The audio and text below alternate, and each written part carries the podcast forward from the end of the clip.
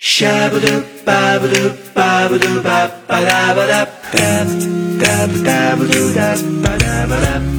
好，我是麦芽豆。最近这几天啊，我可以说我在上海真的很舒服吗？三十度不到的温度吧，蒸笼天终于是过去了哈。我是不是在拉仇恨？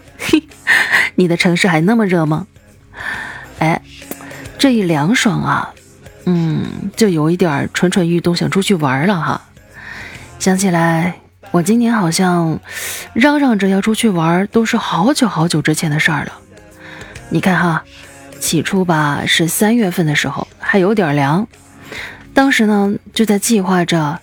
我今年要去四川，去成都，去海边，嗯，突然啊，上海就被封控了，整整两个半月，我就在家里天天的面壁啊，错过了婺源的油菜花，也错过了绚烂的樱花，好不容易解封了吧？哎，全国各地又开始了创纪录的高温啊，一直说是要出去走走，但是呢，和朋友在。说的过程中，在约的过程中啊，又在朋友们的叹息声中，逐渐的相互安慰着说：“哎呀，等解封吧，等凉快点儿吧。”还有一个就是等小孩开学吧。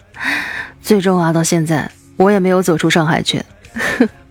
后来小姊妹们都说哈，没有关系的，来日方长嘛。就这样，相互笑着安慰着。然后呢，又莫名其妙的陷入了沉默。嗯，当时我好像都感觉到了，大家都在想，来日方长，究竟还有多长呢？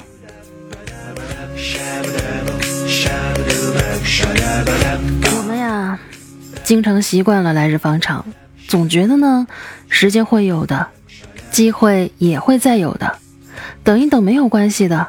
于是。想见的人一直没有见，想去的地方始终也只是挂在嘴边。偶尔想起来，是不是要做一点什么了呢？最终啊，就在拿起手机的那一瞬间，就沦陷在了某音和朋友圈里面。想要的旅游吧，最后也只是停留在了时间的计划里。但是心里面却总是抱着以后可能还会有机会这样的希望。但是啊，你可能永远都不会知道，在等待中，我们曾经或者即将错过什么。你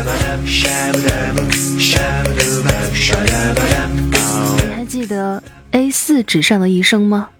哎，这个是我很久很久之前看到的一个做法哈，嗯，可能你也看到过，就是在一张 A4 纸上面。画上一些整齐的、相同大小的小格子，一个小格子呢就相当于一年。如果你预设你能够活八十年，那么就画上八十个小格子，然后把已经过去的时间打上勾，然后啊，你就会看到，原来你剩下的时间不过只有这么几个小格子了。有的吧，甚至把时间是换成数字。嗯，包括像回去陪爸妈的时间，和朋友见面的时间，和孩子的时间。八十一天，三天六小时，五十四天十二小时，等等等等。当一个个具体的数字摆在你的面前的时候，有的人哭了，有的人说：“这不可能，怎么只有这么点时间了呢？”有的人也表示：“嗯。”我一定要做一些改变了。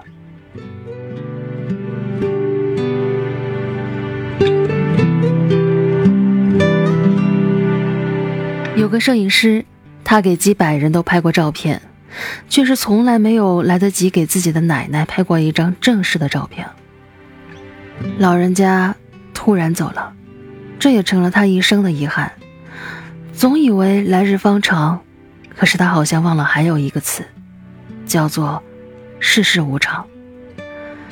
莫言在他的一篇散文里也写过一个这样类似的故事。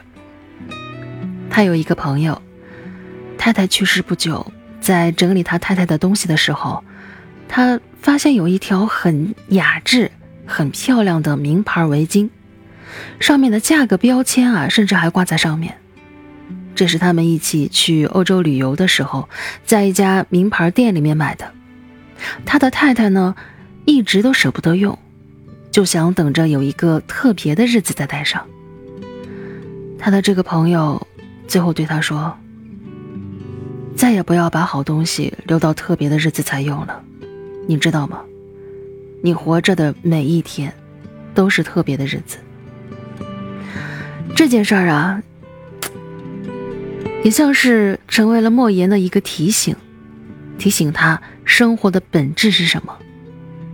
生活的本质不是把日子挨过去，而是去珍惜、去体验它。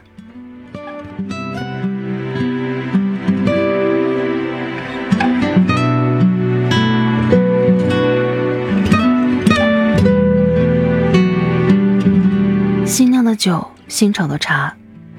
想要尝到它最好的味道，就需要酝酿。其实，等待就是一种酝酿吧。但是呢，先要去做，对不对？然后才会有发生在时间里面的故事。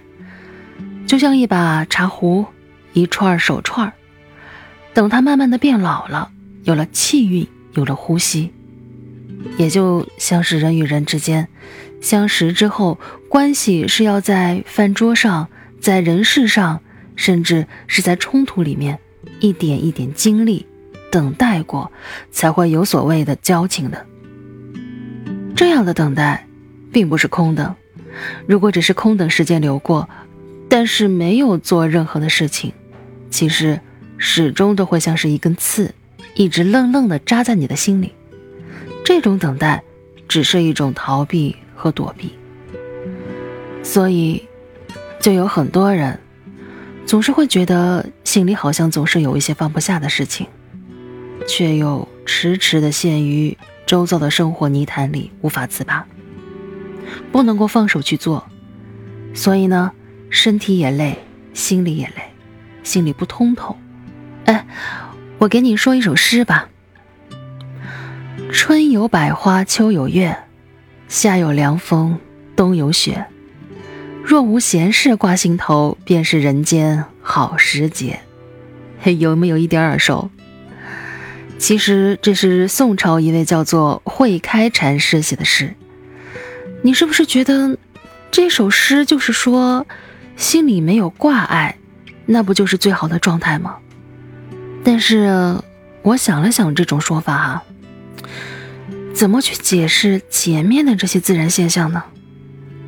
后来我似乎明白了，这个难道不是说的该做的事儿做了没有亏欠，心里才不会有挂碍吗？想做的、需要做的，通通都在手头上忙着了，心上自然也就没有疙瘩了。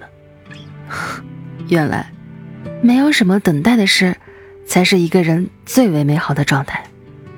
不要让来日方长成为托词，活在当下。才能够让你活得轻松。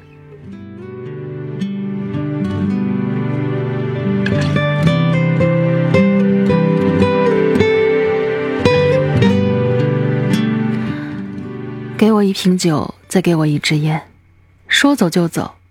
我不想在未来的日子里独自哭着，无法往前。